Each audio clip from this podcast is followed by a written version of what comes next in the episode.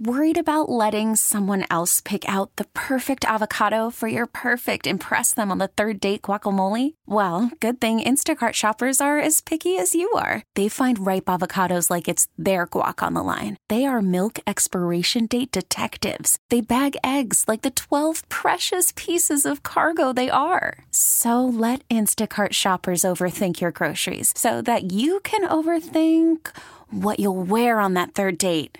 Download the Instacart app to get free delivery on your first three orders while supplies last. Minimum $10 per order, additional term supply. Baseball is back, and so is MLB.tv. Watch every out of market regular season game on your favorite streaming devices, anywhere, anytime, all season long. Follow the action live or on demand. Track four games at once with multi view mode and catch up with in game highlights. Plus, original programs, minor league broadcasts, and local pre and post game shows.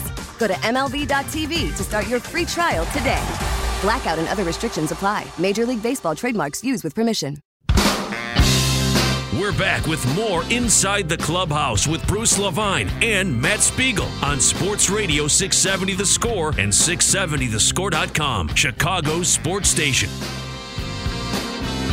About uh, 42 degrees yesterday in Chicago, dropping, I believe, to 15 today. Bruce Levine, as uh, we hit uh, late December in the way we expected we would, but 2020 soon coming to a somewhat merciful end. And um, looking forward, though, to continued Saturdays with you here on Inside the Clubhouse on 670 The Score. And our next guest joins us on the Al Piemonte Ford hotline. Al Piemonte Ford is in Melrose Park. Well, Matt, nobody gets us closer to the hot stove than the, the king of all baseball writers and the dean of writers and broadcasters in our industry. Our good friend Peter Gammons, Gammons nice enough to join us on a Saturday morning and Inside the Clubhouse. Peter, good morning. Happy holidays. Hopefully, you're feeling healthy and all things are going well for you, my friend. Thank you. They are. Yes, it's. Uh, I mean, uh, a friend of mine uh, said to me yesterday. You know, everybody says, "Isn't all, isn't all the snow and the ice look really pretty on the trees?" He said, "No, actually, I like palm trees better." And I said, "Yeah, I, I'm in on that too." but Peter, yeah, Peter, uh, you know, looking toward uh, what has occurred uh, this week, uh, let's start with a historical perspective from your point of view as to how the uh, the Negro Leagues, their records, and the individual statistics can be meshed with Major League Baseball records to have a true picture of what is proper as far as the baseball record book and history goes. Your thoughts? I think it's practically impossible to merge the two. Uh, I think it's a really good idea for us all to have access to them. Um, you know, it's going to be hard to compare um, uh, Josh Gibson and Barry Bonds, for instance. Now, I know I've had a couple of people already say to me, "Yeah, well, what about the steroids?" Well, you know, I mean, uh, they weren't exa- until uh, 2005. They weren't against rules. Drug testing wasn't in place. That's a very hard thing to, to quantify. I don't know if we'll ever get to any perfect union, but I think it's really important that they be recognized. And just because having grown up in New England and having known him so well, um, I think it's really interesting. Excuse me, that um, when he he made his Hall of Fame induction speech, Ted Williams was the first person to stand up there in Cooperstown and talk about the necessity to have the Negro League players recognized. And I think you know where, wherever you know wherever Ted may lie, he'd be very happy because it was very important to him.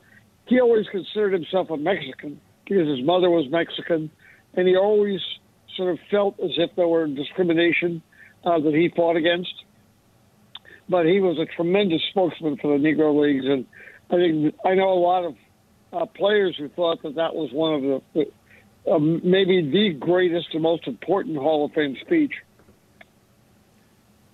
Peter, I, I, I, I love the the fact that we are now talking about those years and thinking about those numbers. I'm fascinated as to what the effect is going to be on the record books. I, I love the way John Thorn put it that history is process, not product. So this is history in process. And with that in mind, statistically, got to figure out what counts, what doesn't, what records change. Like, I don't think the rate stats, I'll do respect to Josh Gibson's 443 but I feel like Ted is still the last guy to hit 400 at 406 in 1941. am I am I wrong about that now? No, absolutely. No, I, I think so. I mean, I, I, it's not to downplay anything about Josh Gibson, but it's just that um, it, it, it was different. The level was different. Um, the schedule was different. It, it's it's hard to, to say another league, the, the, the record, the the, uh, the 433 is greater than the 406. But it's fun to just just really bask in both of them. We don't really have to have, well, this guy's uh, you know home runs per bat or this guy's WAR or whatever was greater than somebody else's.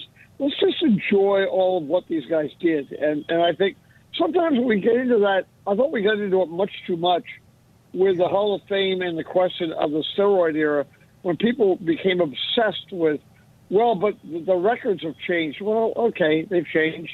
They changed in the 30s when, um, you know, when they had the lively ball era. I mean, Christy Mathewson was great. He has the greatest postseason earned run average in history, one on one.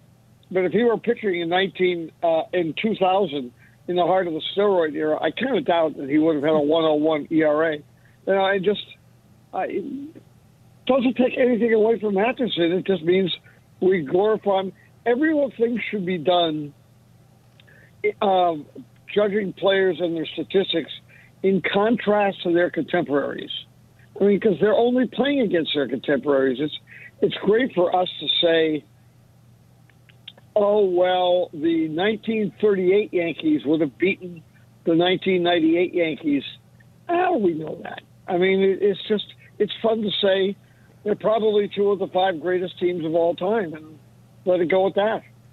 Yeah, you know, uh, you guys both bring up great points, and, and just bringing, uh, uplifting the uh, Negro League status to equal to Major League Baseball by acknowledgement is certainly something that I'm happy about, and I think that people, you both alluded to the fact that that is more the you know, the ceremonial part of this is really important because, uh, you know, of the times we live in now and the uh, the respect that we pay to those people that they were not only equal in all things but in baseball as well. Peter, moving on. Um, the, yeah, go ahead, Peter. Go, go ahead. Follow up. No, I was just going to say, I would think that before Tony La Russa's first game managing the White Sox, whenever that happens, uh, again, um, that there'll be some mention and remembrance of Larry Doby, because Larry Doby was brought up on June 30th, 1978, to manage the White Sox. Bob Lemon was fired. Larry Doby was brought up. Of course, Bill Veeck made him the first um, black player in the American League. And um, Larry Doby brought Tony La Russa up, who had managed for three months in Knoxville, the only uh, experience he had as a manager or coach, and uh, he was made a coach um, by Larry Doby. So that was that was Tony's introduction to the major leagues uh, in coaching and managing, and um, I think it's a nice tie-in for the White Sox, Bill Veeck, and their history. Uh, the great Peter Gammon is joining us in Inside the Clubhouse. He's Matt. I'm Bruce. We're here for you every Saturday, 52 weeks out of the year, talking the game, the game of baseball. Peter, uh, when you look at Major League Baseball uh, and Players Association, my perception is they, they, they learn nothing from uh, this year of um, shortened season, uh, you know, economic uh, strife, uh, economic fighting over what people should be paid. We're sitting here almost January 1st. We have no idea what the rules are for next year going into 2021. Uh, we have very few people signed going into 2021. Does it seem like baseball, both on both sides, MLB side and the Players Association side, never uh, has any memory of what's just occurred and what to learn from history? I I'm amazed. You're absolutely right, Bruce, and, and I'm astounded by it. I mean, we're sitting here, um, you know, w- w- you know, almost into 2021, and I mean, we still have a mess of grievances where Major League Baseball, the Players Association, and agents are arguing about the actual service time players have going going into uh, 2021. I, mean, I thought that was all worked out before they, they, they came back last July. Apparently, they don't agree on what they agreed upon. So, I mean, that's how chaotic it is. The owners say, well, here, um, you, the Players Association wants the DH. Fine. I think every most everyone does. Um, but um, they say we'll trade that, and but we want to have at least 14 teams expanded playoffs. And the players, the players association is saying that's just an excuse not to pay some players, which I think is completely wrong. I mean, I I know um, the agent who who's overseeing the players association believes it. Well, that may be for the 300 million dollar player, but I mean, if you're um, Marte, um, if if the Miami Marlins didn't think they had a chance in the expanded playoffs, are they going to make a deal for Marte with Pittsburgh? No. Or Arizona? No. And do they pick up if they didn't think they had a chance for next year with all the pitching they have? Do you think they pick up a ten million dollar option? Of course not. I mean, I think forgotten in this, and it really is starting to worry me, is there is too much of the union's concept. We're, we're going to protect the high, the highest level players, but middle class, they're going to find out if they're going to go start showing up for spring training in February, and there are 200 players still unsigned. Um, there's going to be pressure on the union and the union representatives that they've never faced before, and I, um, I think they're just playing into the owner's hands, and, and I, you know, I, I don't hear anyone saying, "Let's all get together and decide what is what do we want baseball to look like in 2023." Right. I never hear that, and it's um, it really distresses me. I mean, I, this was looked up for me, um, but uh, remember in in 2000, I mean 1994, um, they went out on strike on September 14th. From S- September 14th, while they were on strike, until the owners implemented their their their uh, new system with with a salary cap. Uh, that was December 23rd. 26 free agent contracts got done. Um, I believe it's 17 have been done since the end of the, uh, the 2020 season. Wow. I mean, in other words, we're we're maybe facing um, a greater slowdown. And if you remember, I know it's a long time ago, but that 1994-95 winter with the new system, remember they could sign free agents after three years. And um, I just remember a Sammy Sosa signing with, coming to a deal with the Red Sox. Right, nine million dollars. How much? How much does? How much does that change baseball? Yep, yep, absolutely. Hey, hey, hey, Peter, I, I, I have to mention that the piece you wrote and published on December 4th, um, what next season might look like and what we'll be missing, is, is the most beautiful baseball thing I've read in a long time. The, all those kind of free associative um, memories of, of your time at the ballpark between 1 and 4 p.m. Keep, just keep that stuff coming forever. Pump it right into my, brain, my veins and my brain, so, if, if, if you would. But one item in there stopped me cold. It was an aside about Kris Bryant. Quote, Kris Bryant, because whoever gets the opportunity to find out why the fun has drained out of his baseball life will get a great player, great person, end quote. Having watched him very closely the last four years, that, that rings true. And I don't know what happened. I don't think it was the Cubs' fault. I don't think it is it just the nature of the game and the nature of a of a career to for Kris to reach this point and have, um, a, a, as you say it, seemingly the fun drained out of his baseball life. Uh, I think there's a there are a lot of players I think that feel pressure, um, and you know they become numbers. They become um, they become figures in war between um, agents and owners. Um, I mean, Bryce Harper, I think, loves to play as much as anybody I know. Um, told me this spring that, that that year that he won the MVP, it was when he got when he won it, it was like, oh, that was what I was supposed to do.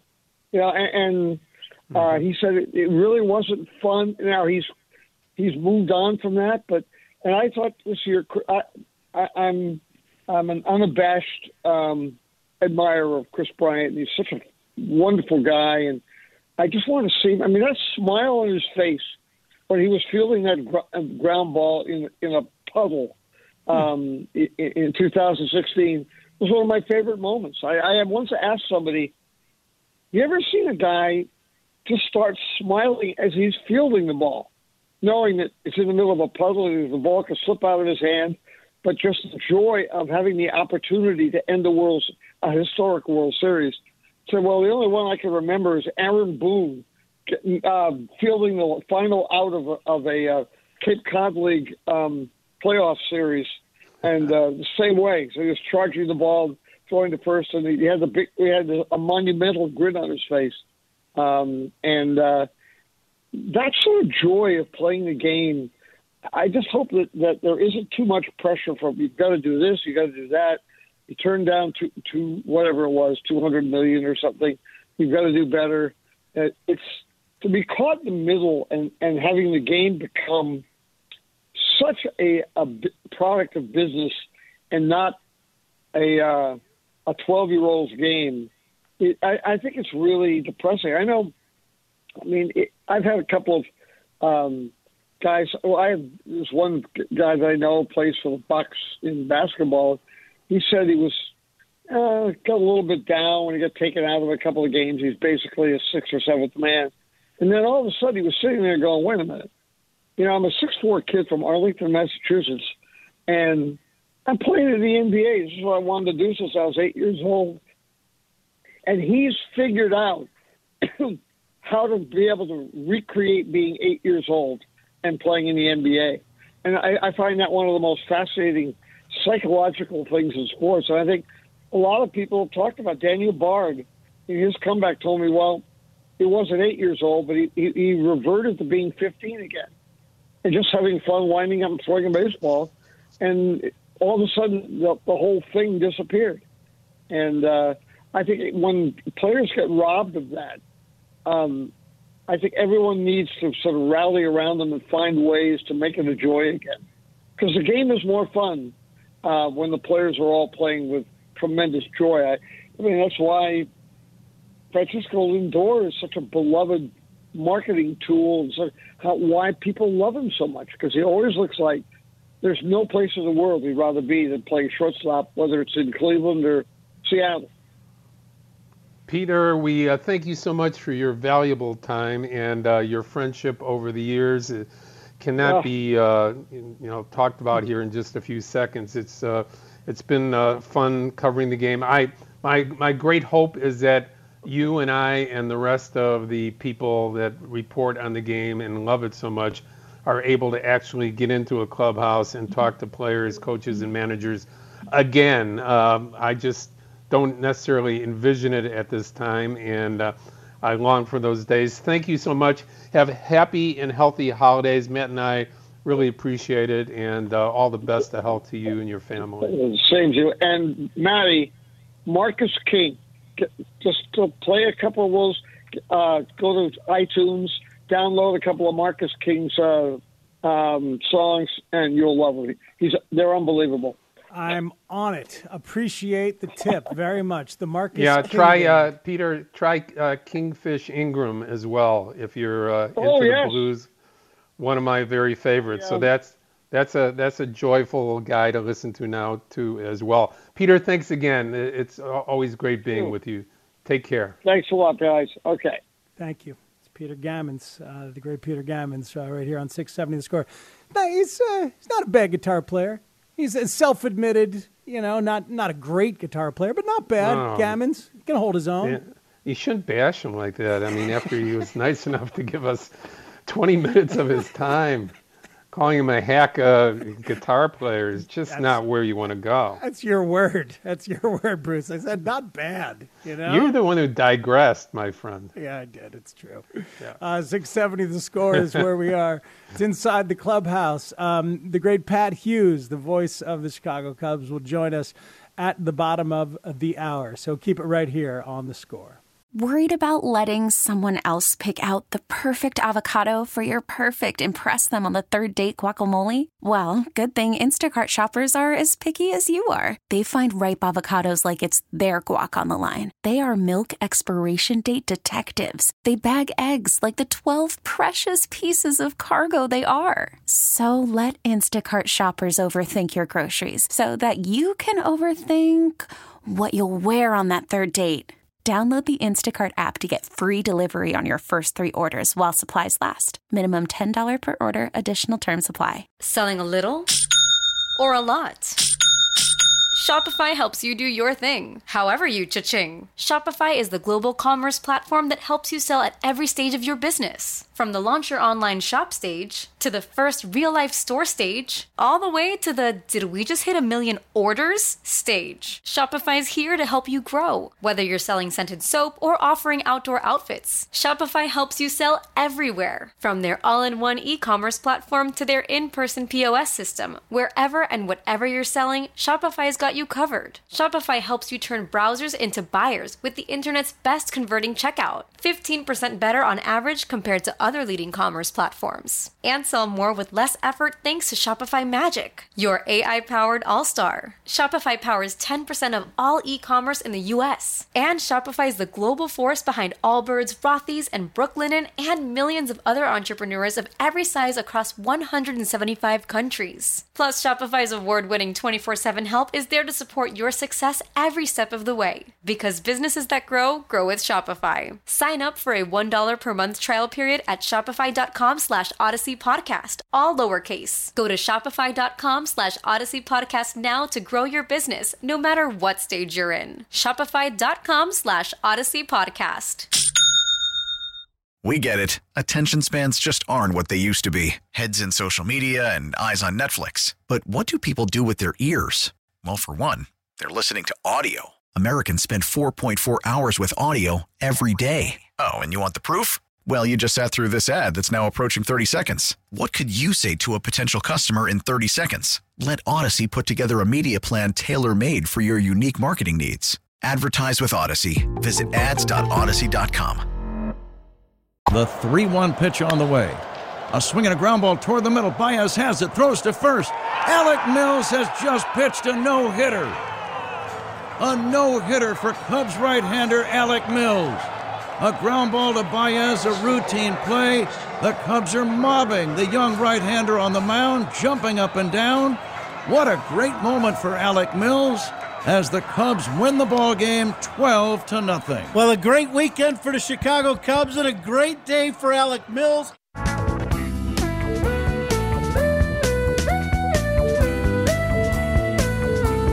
You're listening to 670 The Score, and that the sound in the summer of the Cubs radio network and 670 The Score, End of a pretty darn memorable game in this season of 2020. It's inside the clubhouse, and our next guest, Bruce Levine, joins us on the Al Piemonte Ford hotline. Al Piemonte Ford is in Melrose Park. And of course, the voice you heard on that no hitter was none other than our friend Ron Coomer, but the play by play man is none other than our good friend Pat Hughes going into his 26th year of broadcasting Cub games. I believe Pat 35th or 6th year in it's longer than that now, isn't it? Uh, broadcasting Major League Baseball. Welcome. it's been many moons. I know that, Bruce. It's actually next year, hard to believe.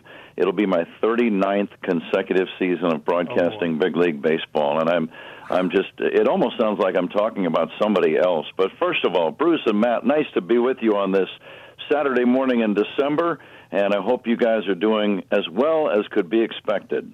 Thank you. Thank Absolutely, you, we are, and having you with us is certainly a big part of that.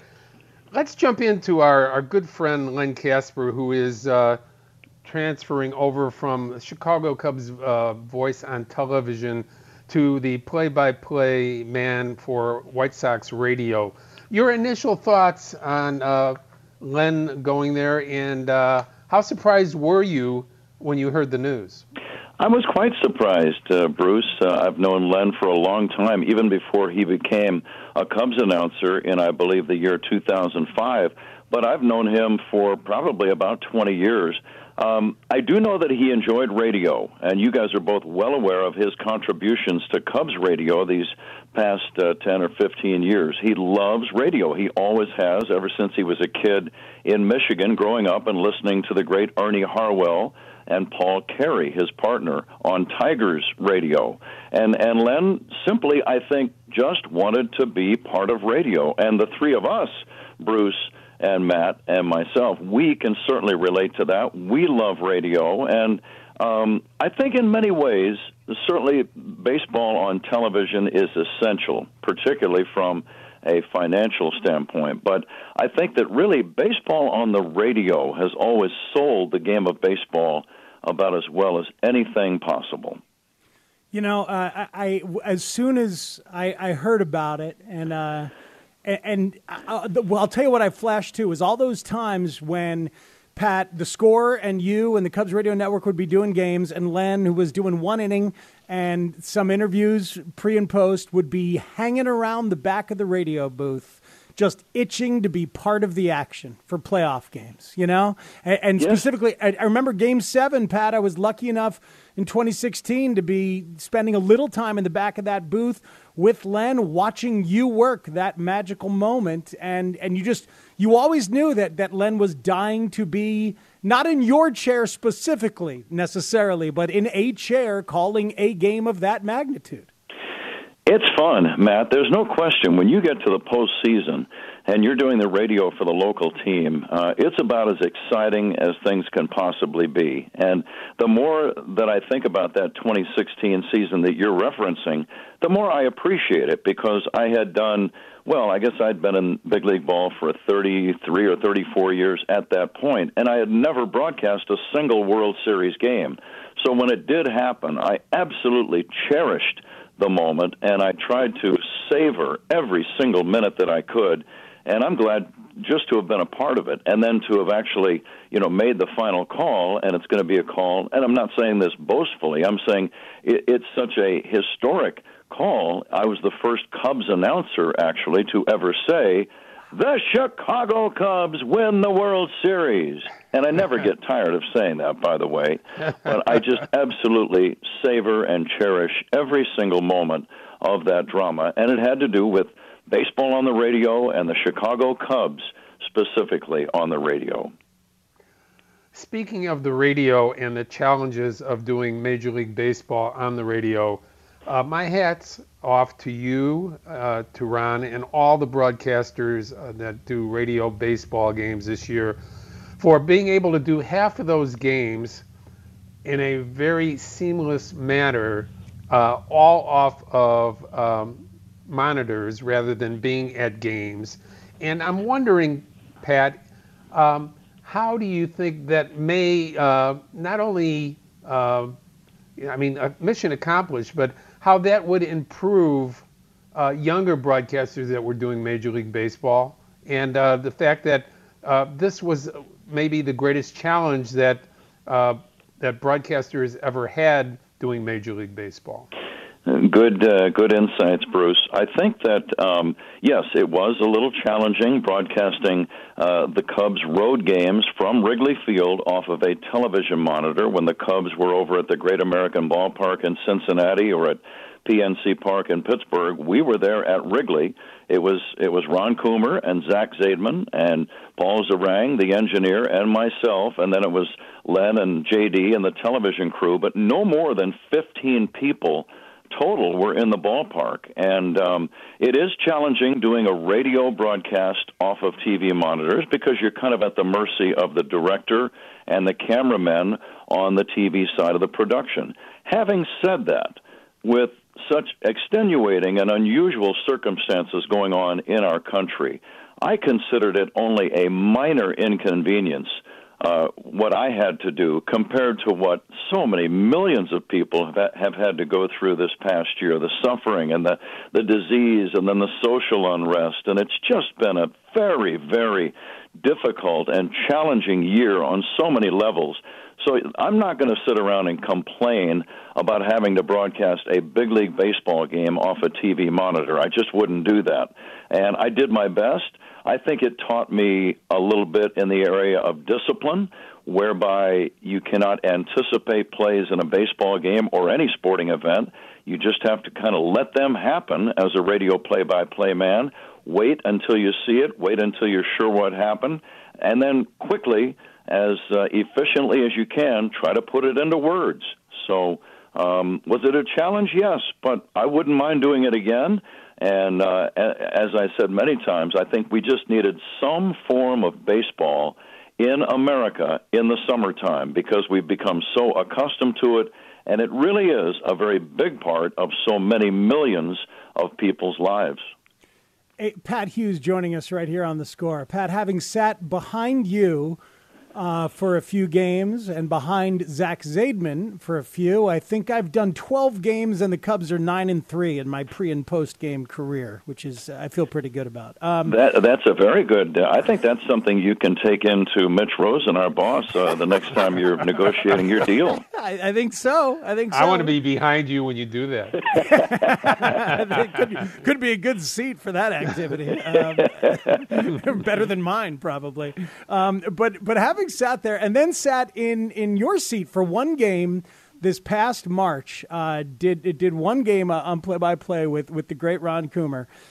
How long did it take you, and and how comfortable are you now with reading pitches, uh, with being able to say that was a fastball, that's a slider, casually calling out, oh, there's a changeup low and away, just trusting your instincts on that seems to be such a such a difficult thing to gauge, um, even from the most perfect of perspectives? I would answer that, Matt, by saying, first of all, experience is a wonderful thing in life, uh, especially in a performance, a live uh, performance like we have every day calling a baseball game. And once you've done, and I think I've done between six and 7,000 big league baseball games, there are hundreds of pitches every single game. So literally, I've covered hundreds of thousands of pitches in my career. You you kind of um, gauge the pitch by the way the batter reacts. You can also see the speed. You know the reputation of each pitcher. Is he a power guy? Is he a finesse guy? Does he throw a, a large percentage of changeups or curveballs? So that's in your mind before the game even starts. But as each pitch, to answer your question directly, you can kind of see the way the batter reacts to the pitch coming in. If it's a fastball and and the batter is right on it, he takes a big swing and either hits it or fouls it or misses it. Uh, and you can just kind of see it's it's like bang bang. Um, if it's a changeup, the ball doesn't get there quite as quickly. The batter might check his swing. He might lunge and hold up. Uh, it just as it has a different look, and the same thing with curveballs. You can kind of see the ball breaking from side to side. Do I get every single pitch correct? No. I don't think any broadcaster ever does. For example, there's a very uh, slight difference between cut fastballs and sliders. They both are thrown very hard with a sharp downward break at the last second. They look like the same pitch. Um, so you, you know you do the best you can. You try to be accurate. Um, I don't um, I don't stress over you know getting every single pitch what it was thrown. Was it a slider, fastball, curve, changeup, knuckleball, knuckle curve, whatever? I, I, I do the best I can and just kind of keep moving on. But I would say experience plays a very big role in that ability or skill to call the pitches. Pat, uh, speaking of experience, you have this great entity. It's called baseballvoices.com. Explain what uh, you have for our friends for the holidays uh, being a, a, bit post Hanukkah and now pre Christmas, and some of the great uh, valuable things that you have for people for holiday gifts. Well, Bruce, thank you. You're always very kind to let me talk about uh, Baseball Voices. We have CDs which are commemorative audio tributes to baseball's greatest announcers. For Cub fans, they've found the ones uh, the most popular to be Ron Santo, Harry Caray, and then the CD that we put together on the Cubs winning the World Series in 2016. Um, but lately, the real popular thing has been my scorecard, the official scorecard that I kept during Game 7 of the World Series. I also have scorecards on the Kerry Wood 20 strikeout game and the National League Championship Series Game 6, which is the game that uh, vaulted the Cubs into the World Series. But Game 7 scorecard has been immensely popular, and it's available. And I know mail has kind of slowed down. You've been reading and hearing about the Postal Service having lots of delays. I do think if you live in Illinois, and especially in the Chicago area, if you were to order a Game 7 scorecard today or tomorrow, that there would be a strong likelihood of receiving it by the holiday, by the 24th, which would be this Thursday. Um, it's at baseballvoices.com, and I like to personalize them to Matt or to Bruce. The Chicago Cubs win the World Series with my signature down below, and it's been very popular and and it's fun. It's it's such a cool feeling to have that connection with Cub fans, knowing that they have my scorecard.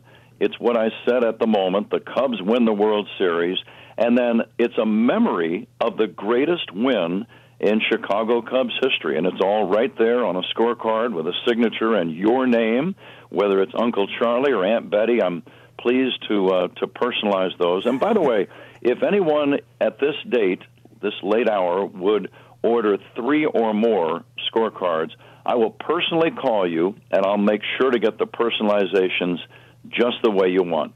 Okay, so it's at baseballvoices.com, and there's a customer service number there if you run into any snags. And I can tell you that's 847 867 3682. All I want is the Pat Hughes autograph bobblehead. Is that a possibility? It is. Make me an offer. yeah, that's available too. Uh, I think those are in the uh, forty to fifty dollar range, and uh, yes, I'll personalize all of the bobbleheads as well, Bruce. And to you, I might even give you a discount. That would be nice. That would be great. Hey, hey, uh, hey, Pat, thank you so much. I, I broke my uh, scorecard, my Game 7 copy of your scorecard out the other night to show my stepdaughter, who's uh, such a big Cubs fan, and she was amazed at the vibrant colors because the, the color photocopy does uh, such a nice job, uh, the recreation. And you used a lot of colors, a lot of blue, a lot of red in there. Maybe that's it, but they were they were vibrant. That's for sure. Well, I, I always put the lineups in uh, in a. Um, it, it's kind of like a felt pen. It's not a sharpie, but it's not a regular ballpoint. It's it's like a felt pen. I put the Cubs names in blue, and I put the visiting team in red, and then I put their statistics. I hope for every batter, we've always got. Uh, current batting average, home runs, and RBIs. Those are the three old fashioned uh, standard stats that I like to use on a very regular basis, so I include those in black ink.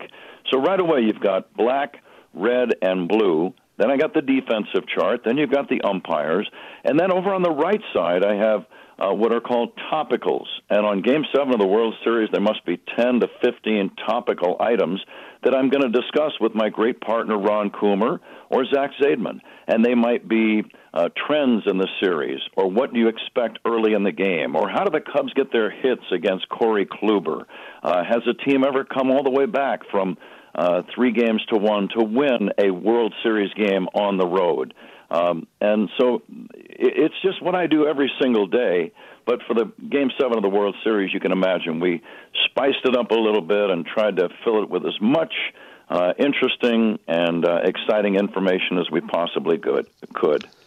Pat, uh, we appreciate your time and you, uh, your friendship, uh, the great work you do uh, with us and on all the Cub games. We only look forward to a healthy, happy, and full 2021 baseball season. Thank you so much. Uh, happy and healthy holidays to you and the family as well. Bruce, you're so kind. Thank you very much. Matt, the same to you. You guys have a, a, a great holiday. The vaccines are here; they're on the way. 2021 is is going to be a great year, and and maybe I'll get another chance at the end of next season to say the Chicago Cubs win the World Series. I'm sorry, I had awesome. to sneak that in a second time. Never get tired hearing it, right? Thanks, Thank you guys. so Happy much, Pat. Take to you. care. Thanks, Pat. You as well. too. About 30,000 people at Wrigley Field and at guaranteed rate uh, coming up this year if we can get the vaccine straight. What do you think? Let's do Sounds it. like a, a plan. Let's stick to it.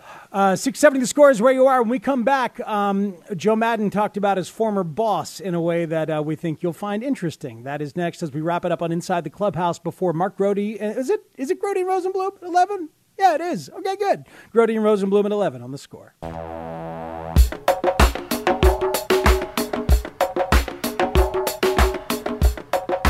Amidst all the Chicago Bears conversation this year on the score, Bruce Levine, the idea has been floated that maybe they should go to another sport, like the Blackhawks did when they grabbed John McDonough to help them revitalize the organization and uh, figure out how to become a winner.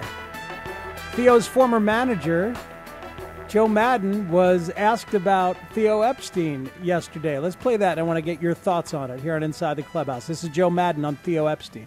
Well, DePodesta has broken the the the glass ceiling with that, right? He went to the Browns, so I guess we've already had some crossover. Um, like I said before, and I meant it, uh, he could pretty much place himself in almost any situation and succeed at it.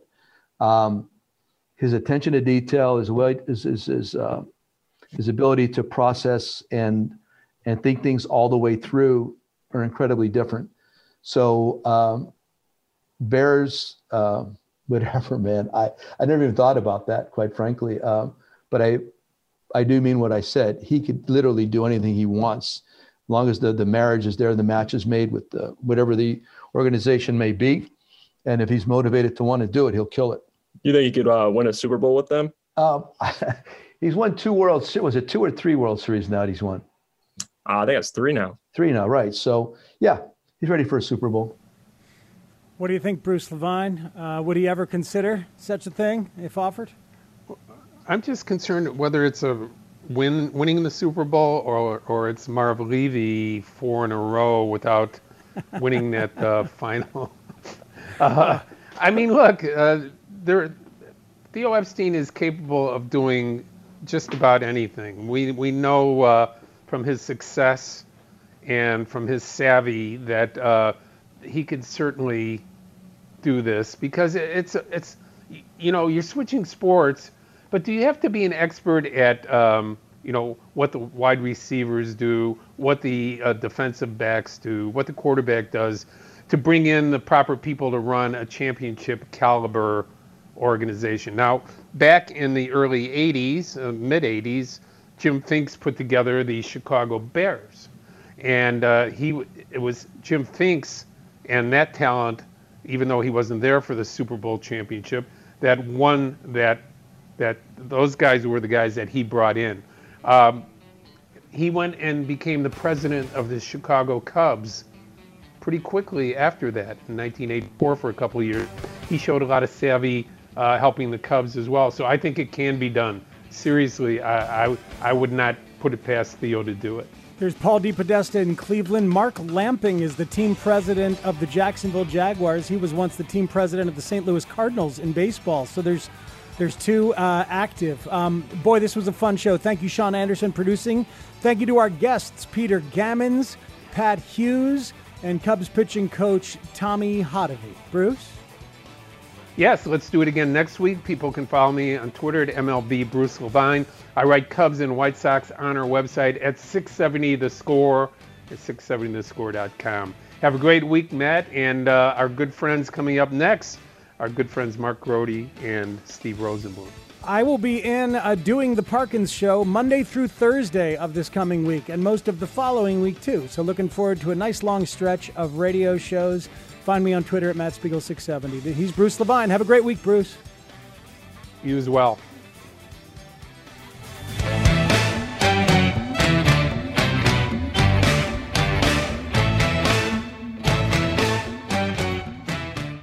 Baseball is back, and so is MLB.tv. Watch every out of market regular season game on your favorite streaming devices, anywhere, anytime, all season long.